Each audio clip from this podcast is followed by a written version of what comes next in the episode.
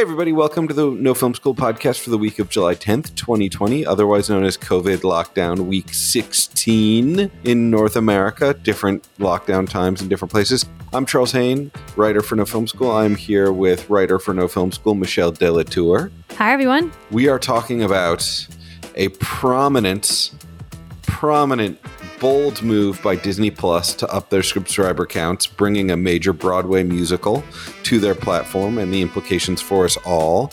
We're talking about some theater owners in New Jersey taking inspiration from churches and getting litigious. We have two tech stories this week. We're talking about first, we're going to talk about the OctaZoom, which is not its official name, but it is a new audio recording device from Zoom Audio that deserves some conversation and we're going to be talking about a brand new camera that just got re- released officially Thursday, July 9th, and that is the Canon R5, and that is probably what all of you are here to listen to us talk about, which is why we're doing it last. All of that this week on the No Film School podcast.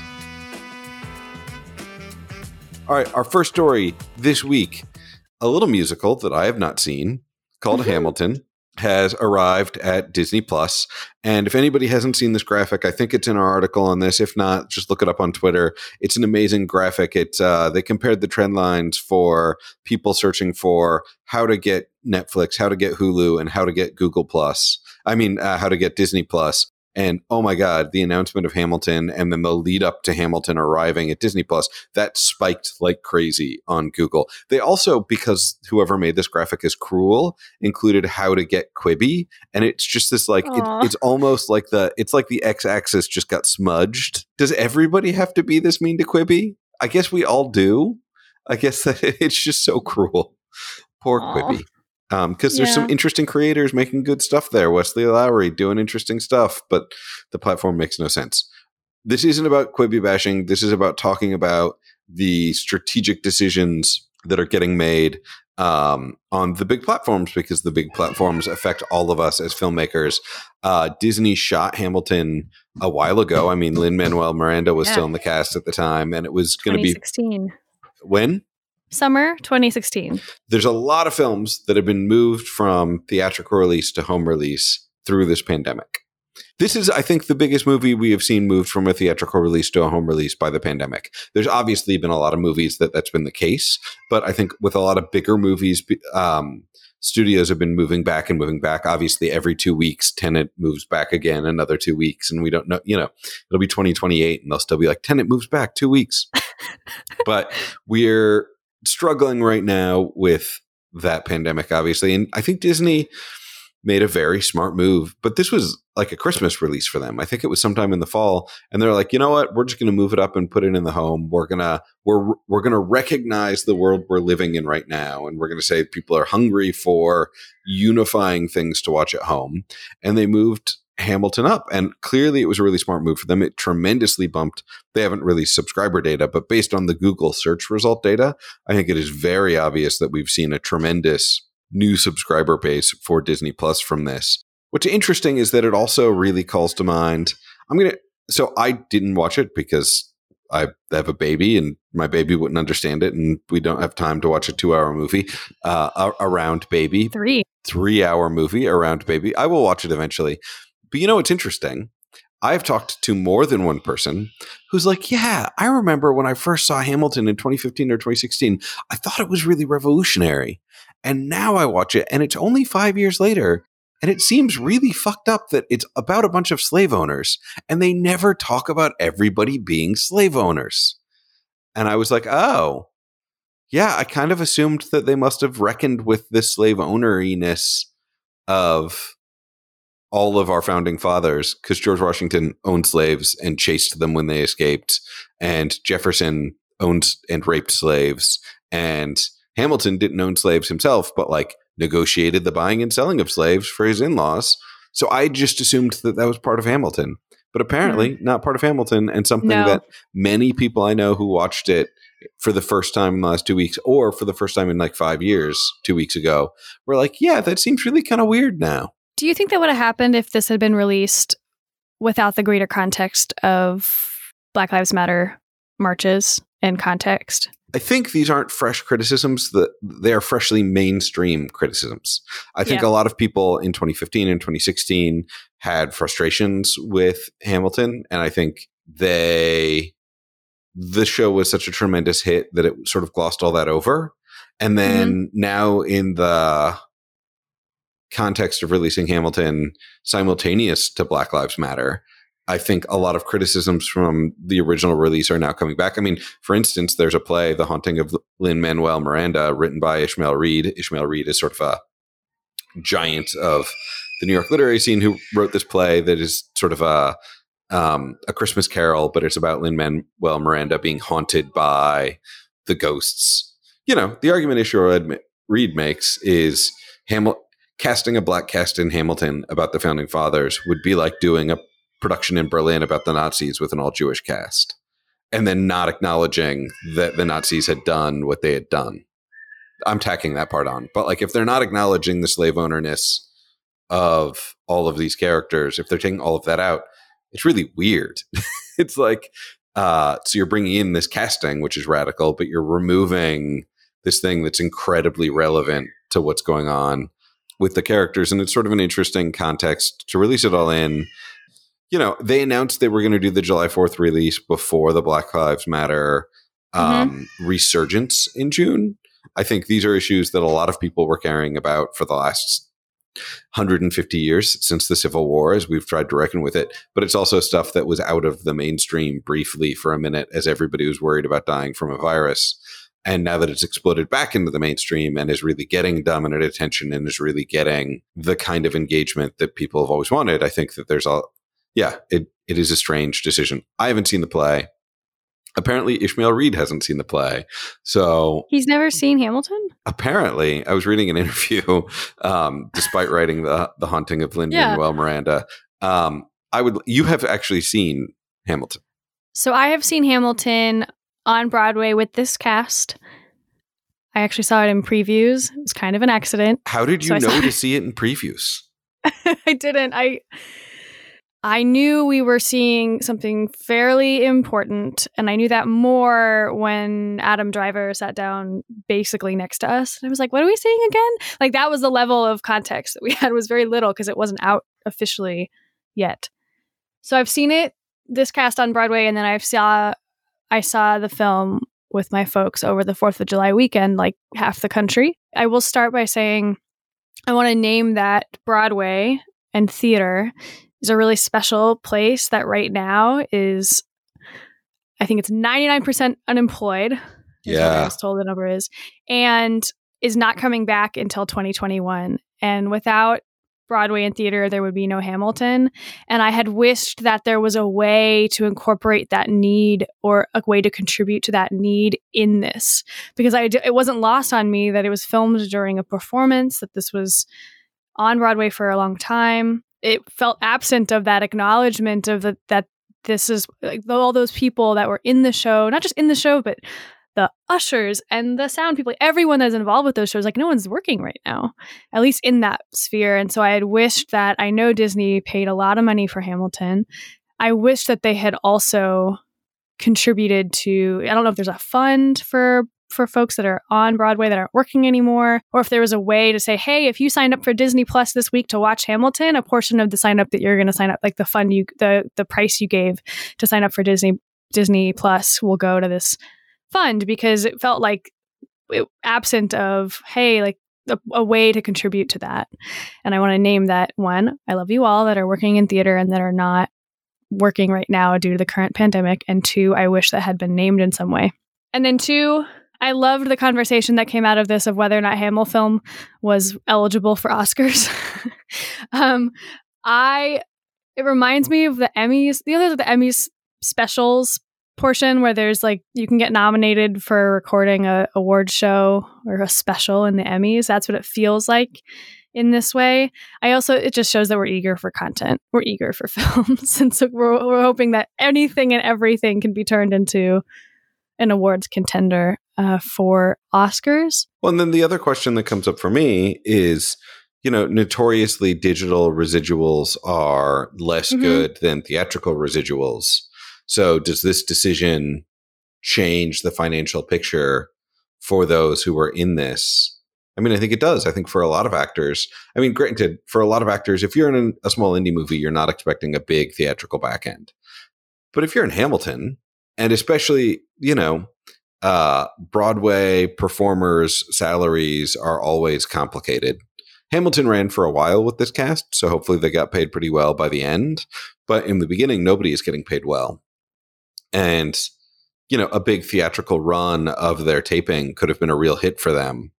And it is kind of a bummer to be to move it to digital where, you know, because unions negotiate for these things. I mean, this is what our big um this is what our big strike was about way back. Was that 2007? Digital residuals, that strike. Um, and it, you know, it got better, but it certainly didn't get amazing. And uh, yeah, I want, I do wonder if this hurt the performer's back end. It is exciting to see something that was named and labeled as this magical transcendent experience to be no longer behind a $500 plus paywall, right? There's something really kind of important about the fact that everyone keeps saying that, oh, it's a masterpiece and it's changing culture and there are lines people refer to. And if you've never seen the show, you don't know what they're referring to. It is now a lot of more. I want. I don't want to say everyone because because right now everyone is cutting back on their expenses, so Disney Plus may not be in the cards for everybody. But the you know the the amount of entry the entry level is lower in terms of uh, as opposed to buying a ticket to a Broadway show to be able to see this and that piece cannot be understated I think that there's a level of to be able to say this is a cultural phenomenon and you can go see it on your computer is something that I think that we should be able to do more of. Up next, some movie theater chains, specifically AMC Cinemark Regal, taking some inspiration from the churches getting litigious. They are suing the state of New Jersey to be allowed to reopen because as New Jersey re enters stage two of reopening, they are allowing churches to reopen. And AMC and Cinemark are saying, well, that's creating protected class. If they're allowed to put a bunch of people in a, you know, the seating in churches not wildly different than the seating in a theater. In many ways, you're probably sitting further from people in a theater than you are from a church. And I understand the tremendous pressure to get theaters, to get churches reopened. And I can understand why a government might say, okay, well, next stage, we're going to let churches reopen. But when you do that, you are creating sort of a protected class, which is not really constitutional. So it makes sense to me that AMC and other groups would say, well, if you're letting churches reopen, you have to let us too. Like you're you're doing it for their content, not for the safety regulations. If they're substantially sim- similar, it, you know, obviously, even though churches are open, we can still say safely say like, okay, big music concerts with fifty thousand people and NBA mm-hmm. games shouldn't still open. Those are very different things with very different setups. But like 50 people in a church, 50 people in a movie theater, similar setups, similar time durations. Um, I think movie theaters probably have better, in my experience, HVAC. Uh, mm-hmm. and are more willing to invest money in uh, filtration systems in order to uh, keep the air circulation uh, strong. So I think that it's an interesting case. It's a case that when you first hear theaters suing for their right to reopen, you know when when uh, Elon Musk was first like I'm opening whether you let me or not back in April like that was a little ridiculous but I think as we enter stages of reopening it starts to get more and more difficult as some uh, institutions are allowed to open and others aren't. It starts to really seem inconsistent and I can really see the argument uh, where they're saying actually no this is these are so similar you cannot make an argument to open one than the other. Also, one of our writers had a really good take, which is that for many, cinema can be church, and that our writer uh, regularly went to church every mm. Sunday morning for merch, went to movie church, merch, M U R C H, to see whatever was playing at the local multiplex every Sunday morning. It is a form of worship. So I can, I mean, I can see these, uh, I can see these arguments I mean, look, I want to see movies in theaters, but I also want to be safe and I want to slow the spread. And I'm not an epidemiologist. Yeah, for me, the question isn't which one of these should open, but why are we reopening things at all? Like, I'm still in that stage of, yeah, or phase, my own personal phase of should we really be doing this? And by really be do- and by this I mean opening things indoors at all. Indoors is the key word there because New York actually yeah. seems to have done okay so far with yes. outdoor dining. Seems to have been fine. We have not seen a spike yet, and then we um, and then we actually stopped. We are holding off on indoor dining. California is behind and actually part of the states that are seeing a spike. If I traveled to New York, you guys would quarantine me. Oh yeah, you're on our list. So yes, go us. Totally winning, winning all the awards over here. So that's I still ask those questions. I'm not yet at the questions of which one should be open. It's a question of should we be opening things at all? Based on the information that I you just shared and the information that I've heard, yes, that makes sense that potentially if churches are opening indoor movie theaters should also open my hunch as part of this is that no one everyone keeps pushing back their dates right every every week it's like oh we're two weeks later now it's october now it's august and it's hard to keep track. I think tenet should really pull on its time travel-y mind-bending thing and just say it's opening in like 1999 and just see what happens you know? Like they should just pull a date that doesn't exist. 2099 and just see what happens. I love that. I i completely agree that we will be watching Tenet in 1999. Exactly, because they should just land on that. And I saw an article too, and it's curious. I'm curious. I don't know. I don't know how much Chris Nolan plays a role in making those decisions. I know that every, for obvious reasons, like Tenet needs to be seen and really set up to be seen in a theater. Why we're not just saying, can it just open in January 2021 when all of this is past us is kind of the question I keep asking. Obviously, the money question, but I mean, Tenet in particular, I don't know, but I do mm. know that the vast majority of movies at that, you know, uh, it was so weird to me when I first learned this when uh, about the movie industry when I got here. But you know, the, all of those movies are made with debt, so they have a release date, and that release date is designed because part of the budget is like, you know, I don't know anything about Tenet's financing. So I'm just going to say random $200 million movie. You make a random $200 million movie, you borrow $200 million from a bank. You're paying interest on that from the moment of the loan. So it's not like, you know, when you hear things like this studio put in money, the studio might have put in money. The studio might have also just put in borrowed money and they were able to do that because they're the studio and they have a track record of making movies. So a bank is willing to loan to them, but it's still the bank's money, not their money. So you're paying interest on that. And you're building all of that around a release cycle because if you're making a $200 million movie, the interest on that is aggressive obviously you're, and you're making those payments as you go. Even if you're not paying anything on the principal you're you're immediately making interest payments. And so many of these massive massive sort of tentpole studio movies they've got their date and moving that date around and changing that date around is really problematic because you're pushing it back and that's extra payments. So the budget's going up because they're sitting on this debt. No, that's not every movie. I'm, there are definitely big studios and Disney and whatnot that don't find, you know, that that have the cash reserves where they can just pay for things out of pocket if they feel the need to. Um, and so that's not it, but like that's many big movies. I suspect that in some part of the process of Tenet, whether it's the production of Tenet itself or the studio backing it or whatever, everybody just knows it's a Chris Nolan movie and it will make money. And if you're a studio, you would just like revenue as soon as you can. Like any revenue you can get in to start stanching some of the bleeding would be great. And Tenet is the big thing where everybody's like, yeah, everybody would like to see Tenet. So can we please just get Tenet out as soon as we can? I don't know. I mean, I don't know anything about the financing on Tenet. I don't know if they're bleeding money and interest charges. Um, although I suspect they might be. But I, I certainly think uh, has a lot to do with that kind of pressure.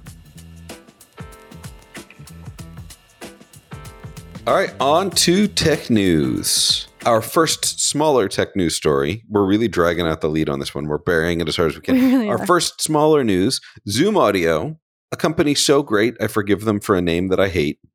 Um, the reason why I hate the name Zoom is it makes it really hard to Google you know, like when you're having a problem or something, you want to find out a fact. Like Zoom also means Lens, also means now that video conferencing app. I was going to say, I have friends that thought they were the same company and they're not. Everything else Zoom does is great. I just am annoyed by the name, but but I've been annoyed by the name for 10 years and I'll just get over it.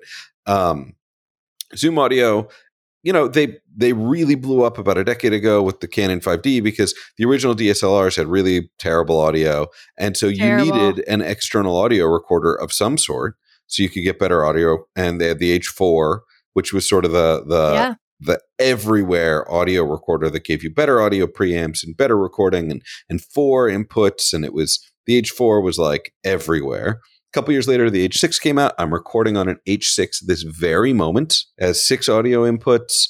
Uh, it's got the little swappable mic thing on top and four XLRs, and I use it all the time. I love it. I think it's great. It also has this nifty audio interface feature. And Zoom has just come out with the brand new H8, which has six XLR inputs and two other inputs. It looks weird. It looks a little bit like uh, it looks like an eight, or it looks like a pineapple, or it looks like a, a, an Octa recorder. Once you plug in the XLR recorders, it looks a little like a, like an insect. It's got yes. an interesting difference in look, and they've completely redone the UI, the user interface. Um, you still have all the same hardware controls you're used to out of the Zoom. You got the physical knobs for adjusting volume. I love those physical knobs. I'm so grateful for those physical knobs. Mm-hmm. Um, they're really, really useful and appreciated. But they have also changed. You know, there's always been a little screen on the Zoom, and like I'm fine with the menu structure on the H6, but it's actually kind of terrible. And now it is like a touchscreen UI interface with apps and modes. And so there's like a podcasting mode, music recording mode, sound recording for media mode. And then the mode changes all of the settings and you get just a much nicer user interface.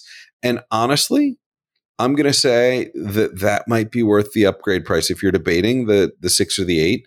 I use the 6 every like two or three times a week and I love it and I think it's phenomenal but I think a nicer, a slightly more organic, ergonomic UI is actually probably worth the bump up to the 8.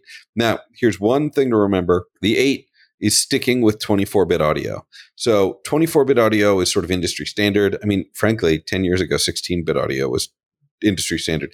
24 bit audio is, is industry standard. You are watching movies in the theater all the time, recorded 24 bit. It is wildly common. Everything in TV. This isn't like HD versus 8K 24 bit. It is very common, very acceptable. You can make beautiful sound with it. But a lot of recorders, including the F line from uh, Zoom and including some stuff from their competitor Mixpre from Sound Devices, record into a new format called 32 bit. And 32 bit, specifically 32 bit floating point recording, is offers an incredibly wide dynamic range of audio. And so if you've ever been recording a lot of audio where someone starts speaking really loudly or they start whispering, sometimes when people make really really loud noises and you didn't adjust volume or whatever you get some clip outs you get some you know it, really really quiet sounds you can get some uh, like a sort of background noise from the vibrations of the atoms in the system the zoom h8 24 bit, you're still going to deal with all those. If you bump up to mm-hmm. a 32 bit recorder, you actually have so much dynamic range that you don't have to worry as much about writing the pot. So a lot of people are sort of getting tempted by 32 bit recorders for the sort of smaller productions. It's a feature that's really attractive on the sort of one mule team jobs because mm-hmm. on a bigger mm-hmm. production, you, you know, you always guaranteed you've got someone watching the levels full time. But sometimes on a little production, you know, you're you got one person, they're manning the camera, they're manning the audio, they're manning other stuff. And so the ability to have that more dynamic range is worth the price upgrade. I am actually a little shocked 32-bit float's not in the H8. I called it the zombie spider. That was my name for it when I saw it. It just looked like something that could have been released on Halloween or oh, April oh, yeah. or something. It almost looks like the alien facehugger. Yeah, exactly. I would have loved. I use the H4n H4n Pro a lot on the carpet when I do interviews um, when the end goal is mostly transcription as opposed to mixed sound in a in a podcast or an audio. And i would love that to have the touchscreen oh my god i want it to go backwards into implement them and want them to implement it into their other menu facing. Not all of them have the great have the screen so anything that had the screen in their in their repertoire that would be fantastic have you ever felt limited by the XLR inputs on the eight on the H6? Never once. Here's, okay. Here's where this is. This is for musicians. Yeah. This is for I want a bass, two guitars, drums, and a vocalist, and that's more XLRs than so that's really what it is. Yes. But what filmmakers are jealous of is the nice fancy touchscreen interface. Totally. Also, as a as a musician, you often can sometimes you record two. So if I plug a guitar in, I can plug a guitar in and I'll mic the guitar because those are two different types of sound. Yes. And so you get two of now that you have multiple options, you can do that multiple times, which is lovely. Also, also every year at Sundance we do those great roundtable interviews. We use a we use a multi. Everybody gets their own mic thing when you do those big roundtables. So that's a thing. I could see that being really helpful. Touchscreen included. Man, the touchscreen. I'm so excited to want that. yeah, I mean they they need to come out with a, a new version of the H4 with a touchscreen. It would be really useful. Yes. All right, now here we are. Okay. Canon R5 You made it. officially announced. Final specifications right in front of me. We are looking at an 8K RAW camera! Which is nuts. So, Nice. uh, if you haven't been following all the news on the Canon R5, uh, the Canon R5 is the new RF mount, full frame mirrorless camera from Canon. So, what does that mean? Full frame is the fuller sensor size that we associate with 35 millimeter still film. Uh, it's like 24 millimeters by 36 millimeters. It's a popular imager size format of the last couple of years. Now, full frame has been around for a while in digital. And in fact, the camera that sort of started the DSLR revolution, the 5D Mark II, it had a full frame Mhm. sensor, but it had a full frame sensor that had a mirror in front of it. Um, and used the older EF lens mount, and because of that, you couldn't adapt it to the lenses we love, the PL mount lenses of cinema. Canon two years ago came out with the RF mount, which is a mirrorless system. Um, but weirdly, their first camera, brand new lens mount, RF lens mount. Now I can adapt it to PL. I can adapt it to all sorts of other things. Really exciting. But it was the same sensor as the 5D Mark IV, which was, was like a couple years old at that point and only did 4K and wouldn't do 4K external. And it was just like Yeah. filmmakers were like, really?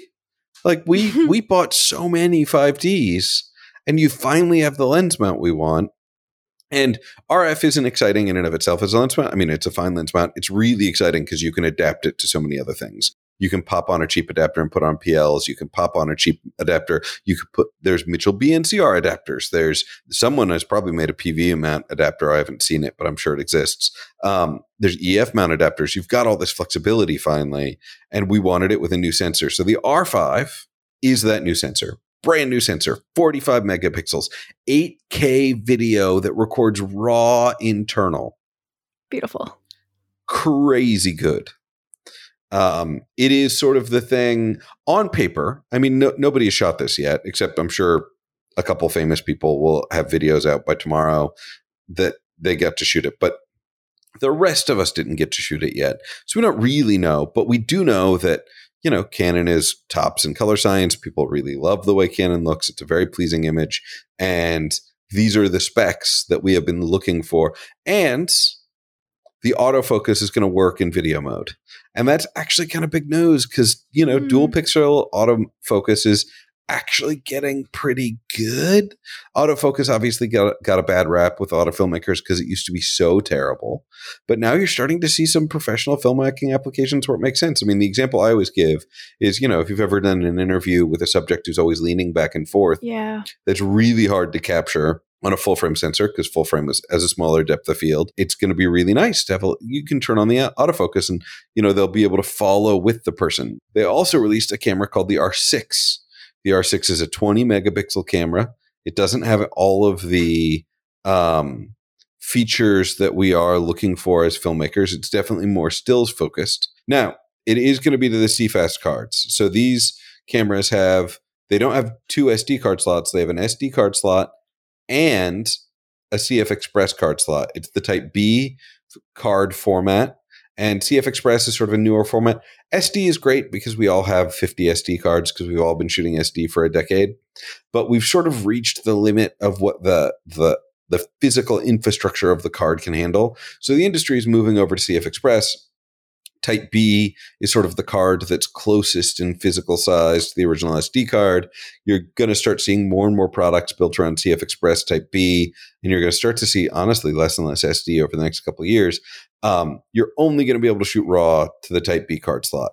Uh, some initial reports are you might be able to shoot raw to the Type B card slot and shoot a, a proxy file to the SD card sh- slot. I don't actually have that confirmed in front of me, but that'll be super nice. I mean, 8K raw files, a lot of our computers are not going to handle them, but uh, but it's going to be nice to have that flexibility when you get into color grading. I mean, this is this is a move from Canon. Canon is telling you that they're taking this really seriously. That's super cool. Okay, uh, the RAW format is RAW CRM. It is 12 bit RAW video, and it can simultaneously record MP4 10 bit files at the same time. It can also make 4K ultra fine movie files, and it can shoot in 4K up to 120 frames per second. One of the key features you're seeing here is dual pixel autofocus that covers 100% of the area of the sensor, and it has subject tracking for both people and animals using deep learning technology. Obviously, the animals part of it, you're you're talking about wildlife photographers who want the ability to, you know, have their autofocus not just track humans, but also birds, bears. The reason why this is interesting is in that deep learning phrase, anytime you start to see stuff like deep learning, it's implying that there's some sort of artificial intelligence or machine learning aspect to it that's part of how it's identifying people and animals. It does not say that I've seen so far eye autofocus. Eye autofocus mm. is obviously the thing that we're, you know, the the dream we're always looking for as filmmakers and you'll see it every once in a while in tech previews where you know, it'll be like eye autofocus and a little dot on the screen will land on someone's eye and they'll walk around and it'll stay in focus you're not really seeing it in cameras at, at the presumable price point. I mean, this camera R5 is going to be in the three to four thousand dollar range. It's not going to be in the ten thousand dollar range, I don't think. Um, and because it's not in the ten thousand dollar range, I don't think we're going to see a real functional eye autofocus in video mode. But I do think that we're going to see face tracking. You know, it says people and animals, and it says deep learning. That's really telling me mm-hmm. that it's a uh, AI assisted system, and then it's in combination with the dual pixel autofocus, hopefully going to be a pretty sophisticated system. Autofocus is something filmmakers didn't care about 10 years ago. You know, there's rumors around about Sony releasing their new A7S III this summer. Um, one of the big things yep. people are going to be comparing between the R5 and its competition, the Panasonic S1H, and the A7S III when it comes out one of the things filmmakers are going to care a lot about is that autofocus because it is starting to be a really killer app. It's an area where Canon and Sony have really been in a vicious battle. And I think it's going to be one of the things that uh, somebody should really set up a very strict head to head just on the autofocus of the three systems. It feels good. I have used the entry level model a couple of times, the EOS R that used the RF mount. And so it's interesting. I also don't know. Maybe you know the answer to the question that happened. What happened to R two, three, and four, and we just jumped to R five. I mean, for me, the R five is five D Mark II. The five D was there was the one that filmmakers loved, and they would like filmmakers yes. to love this one. So this is the R five. That's fair. That's fair. That's my guess. It would have been interesting for this camera to come out to have landed and to have been used at the Summer Olympics. Now that I think about it. Ooh. But I bet it was delayed for obvious reasons, and because there's no Summer Olympics this year, it can't be used there. But next year, if if there's an Olympics, there'll be other year. options. I know. If we've made it that far, Wishful thinking. I will gladly go with one if you would like me to, Canon. Hear that, Canon? with- She'll talk about it on the um, podcast. I'll happily do it. No, it's on my going to the Summer Olympics is on my bucket list. I've nailed now. I've said it out loud, so of course it's going to happen. So that's been the No Film School podcast for July 10th, 2020. Stay, stay. I got a good plug. So I did a web series. It's called Salty Pirate. You can watch it on Amazon. It's at saltypirate.tv. And we're doing a watch party Ooh. next Friday, July 17th. You can RSVP on the website at saltypirate.tv. Amazon lets you do these watch parties where 100 people watch together and you get a live chat. So, it, you know, a character does something you don't like, and that actor will probably be on the live chat. You can be mean to the actor about it, even though it's not the actor's fault. But the writer will also be there. So you can also be mean to the writer about it. Um, so, July 17th at, at nighttime. Uh, you can RSVP at saltypirate.tv. And even if you don't come to the watch party, if you enjoy the podcast, you should go watch the show I made. It's on Amazon Prime, saltypirate.tv. I don't know how many times I can say that. Saltypirate.tv. I'm really excited to join the watch party, Charles, Woo-hoo. and I use that as my pluggable. I'm Michelle DeLateur. Thank you for listening this week at the No Film School podcast. You can find me on the Twitter and the Instagrams at M-D-E-L-A-T-E-U-R. Two things I'd love to say thank you about. Thank you to those of you who I've been in a press call with. You're still doing your for your consideration campaigns for the Emmys. I love that they're online and that we got to talk. So thank you very much. And a big thank you to there was a I had a, the opportunity to have a curiosity conversation with a junior high student about going into photography and filmmaking and to all of you that talked as mentees and mentors and all of the process thank you for asking those questions and for giving others a platform to do so. Continue the great work. Thank you very much. See you guys all next week